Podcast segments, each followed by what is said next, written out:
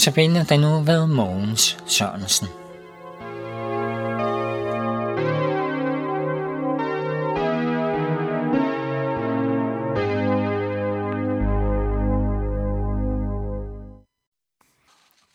Og velkommen til Nota Bene.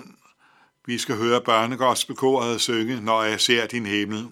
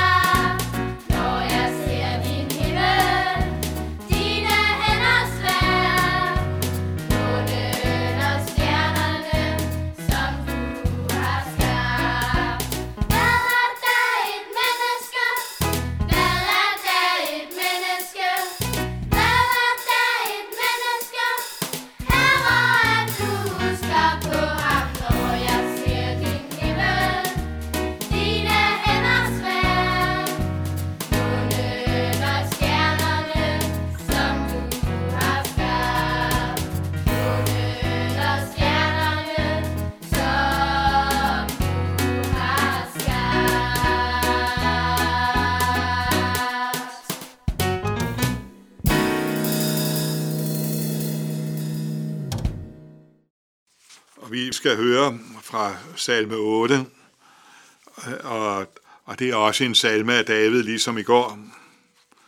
Herre, hvor herligt er dit navn over hele jorden, du som har bredt din pragt ud på himlen. Af børns og spædes mund har du grundlagt et værn mod dine modstandere, for at stanse fjender og hævngærige. Når jeg ser din himmel, dine fingers værk, månen og stjernerne, som du sagde der. Hvad er der et menneske, at du husker på det? Et menneskebarn, at du tager dig af det? Du har gjort det kun lidt ringere end Gud. Med herlighed og ære har du kronet det. Du har gjort det til hersker over dine hænders værk. Alt har du lagt under dets fødder. For og okse i mængde, selv de vilde dyr. Himlens fugle og havets fisk, dem som færdes af havet, den stiger. Herre, hvor herligt er dit navn over hele jorden. Når vi ofte kan stå under stjernerne om natten og føle os uendelig små i forhold til dette, hvor uendelig små er vi så heller ikke i forhold til den Gud, der har skabt dem. Når vi i det hele taget godt ved, at stjernerne er billioner af kilometer væk i et tilsyneladende uendeligt verdensrum, sådan ser det i hvert fald ud til at være for menneskers øjne i hvert fald, så bliver vi for alvor små. Og ja, stjernerne udbreder skaberens navn over hele jorden, vidner om hans storhed. Og så er det klart, at det kan være til stor undring, at Gud i det hele taget ser til os små mennesker, som bare er nogle fluk i hele universet. Men det gør han. Han skabte os til at være skabningens forvalter, hersker over den, som så også indebærer, at vi passer på den. Og det er så ikke en opgave, vi altid har løst særlig godt, og det tror jeg, at de fleste af os udmærket godt kan se. Og vi behøver simpelthen bare at åbne dagens avis, før vi opdager den. Men det, så synes vi jo bare altid, det er de andre, der er skyld i det. Men vi har også selv en skyld. Og det vil Gud gerne tale med os om. Men trods dette svigt, så ser Gud alligevel til hver enkelt af os. Og det er det, der ligger i, at vi er kun lidt ringere end Gud. Vi er skabningens herre, forvaltere, og dermed kun lidt ringere end Gud. Ja, der kommer så en dag, hvor Gud vil kræve os til regnskab, og der kan ingen af os løbe fra, at vi er rendt fra det ansvar mange gange. Men så er Gud den, der er barmhjertig, og lod sin eneste søn, Jesus Kristus, blive menneske. Hvad var der over et lille barn i en krybe i Bethlehem, at det skulle have nogen betydning?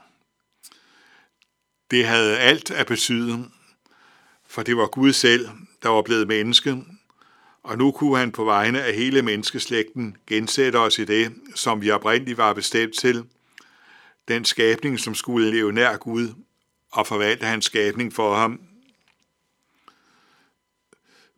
Men hvad er dog sådan et lille menneskebarn, at Gud tager sig af det? Det var jo også kun få, der ved Jesu fødsel erkendte, at det var den lovede frelser, Gud, der blev menneske. Den frelser, som Gud havde lovet helt fra evighed af, skulle komme. Og hans mor måtte erkende det, men der var øjeblik i hendes liv, hvor hun ikke forstod det. Der var hyrder på marken, der fik bud fra engle, og to mennesker i en fremskreden alder fik det åbenbart af Helligånden, da han blev fremstillet i templet. Det er de to ældre, Simeon og Anna. Men med Jesus er det nu Gud, der træder frem, ikke bare forklædt som et menneske, men som virkelig blevet et menneske, blevet et sandt menneske, og han åbenbarer sit væsen for os med alt, hvad det indebærer. Ikke bare det, her er så også for første gang siden syndefaldet et menneske, der lever i et nært samfund med Gud. Og det var i virkeligheden det, som mennesket var skabt til. Leve med skaberen, i dyb fortrolighed med ham.